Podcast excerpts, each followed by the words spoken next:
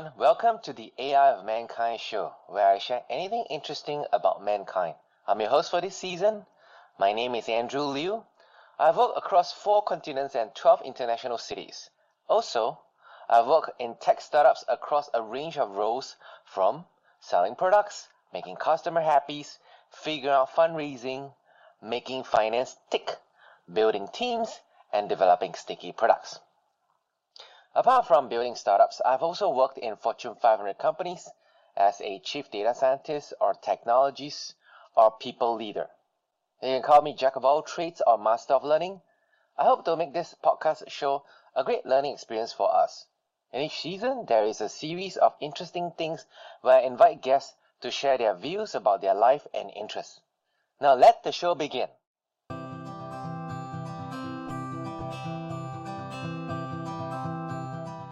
In the previous episode, John shared his views on how AI is being deployed in the process of digital transformation and how AI will shape the future of work. This episode continued the part 4 conversation with John, and John shared his career advice on how to build a career in AI, digital, and data. Let's continue. Uh, yesterday, I had a meeting with some of the big uh, global tech brands, and there was this saying that it's far easier to train a business guy to learn a no code or low code product to do AI or automation, then it is easier to hire a software engineer or AI engineer to learn business. Yeah, I think most data people and software people go into data and software because they have a better knack for the sciences rather than the business side of things. So forcing them to go over to the business side, you know, could be a little bit hard on, on them and it's a challenge. Whereas for the business people, they know that in order to make the business, I need to get to a certain level of proficiency with a certain statistical program or code and enough motivation for them to get it done. Because if they don't, then they're not competitive in the market anymore and the business will just fail. So I think that just from looking at these two perspectives, it makes sense to me that it'd be, it'd be easier to train the business people in how to think like an engineer. Okay, so in Singapore, we have uh, a lot of food stores that known as hawker. One of my favorite question is, if there's a chicken rice hawker one day, he decided to change his career path. There were two possible extreme paths. One is to be a software engineer to learn coding and eventually create a product. The other path is to learn to be a people manager. So which path is easier for the chicken rice hawker? The easiest path for the chicken rice hawker is the non-coded path, where he goes to become a people manager. And also just learn to be a people manager. I think that as a chicken rice hawker, I would call him a domain expert in his industry. So he's a domain expert in the F&B industry.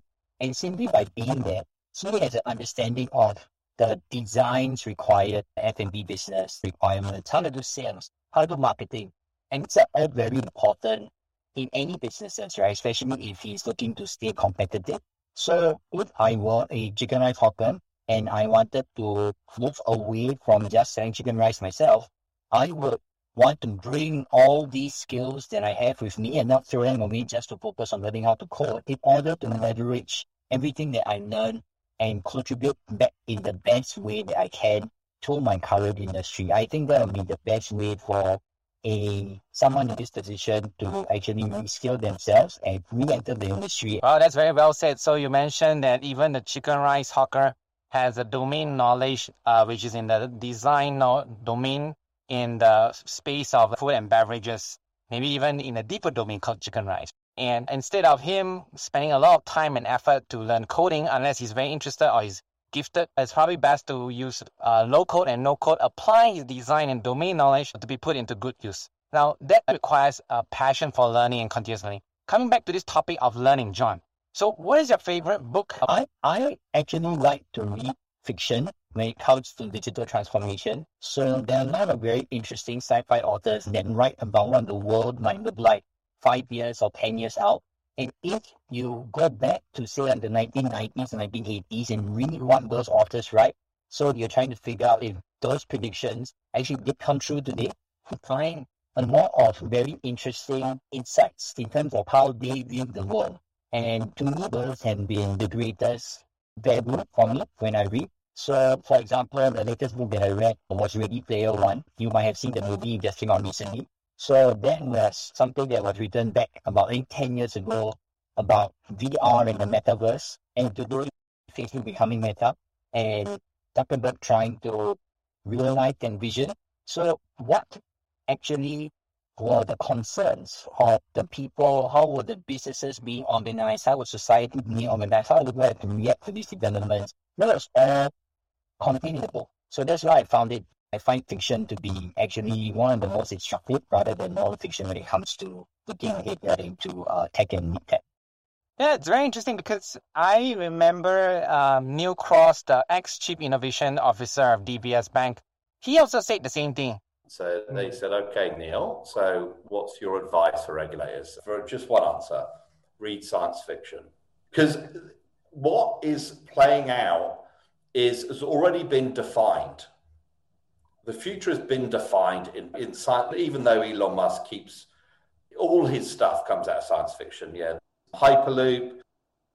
That's I've read science fiction books going back in the 1800s. the concept of tubes with vacuums in, so there's no air resistant trains. You know, it's, it's not it's not anything new, and a lot of it's inevitable. And so my point was read science fiction, understand tech megatrends, because you know that the way a tech megatrend rolls out will affect how people operate in society and how people will purchase products in the future. But if you could even just have a team which thinks about future regulation based on future tech and societal trends, you will be way ahead of the curve. So when things like blockchain come up, things like eKYC, when things all these cloud computing, you already have a handle. You've been waiting for it. It's not, I've been in tech since uh, I used to dream of being a robot when I was a kid. So I was writing code at 10.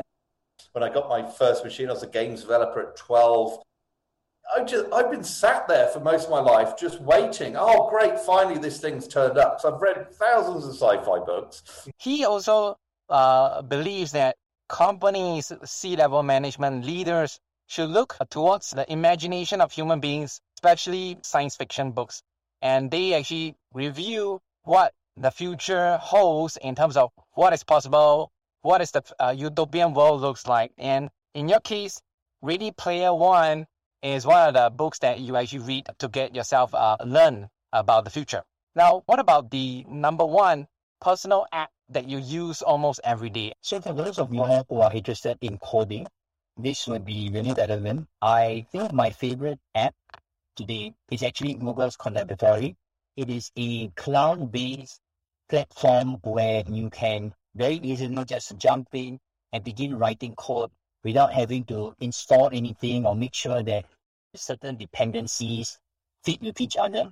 So that system has allowed me to iterate far more quickly than I would be able having everything on my own system. So I use that every day to do my work. And if you haven't tried it out, you should absolutely go try it Google Colaboratory. It gives you uh, GPUs if you want to know training of your AI systems on these platforms. Creating and maintaining a data science environment is no easy task. From installing libraries to updating runtimes, it can be a real drain on both your time and productivity. What if I told you there was a tool that could make all of that go away so you can focus on the data science and machine learning? What might such a tool look like? My name is Yufeng Guo, and Colaboratory, or Colab for short, is a tool for machine learning education and research.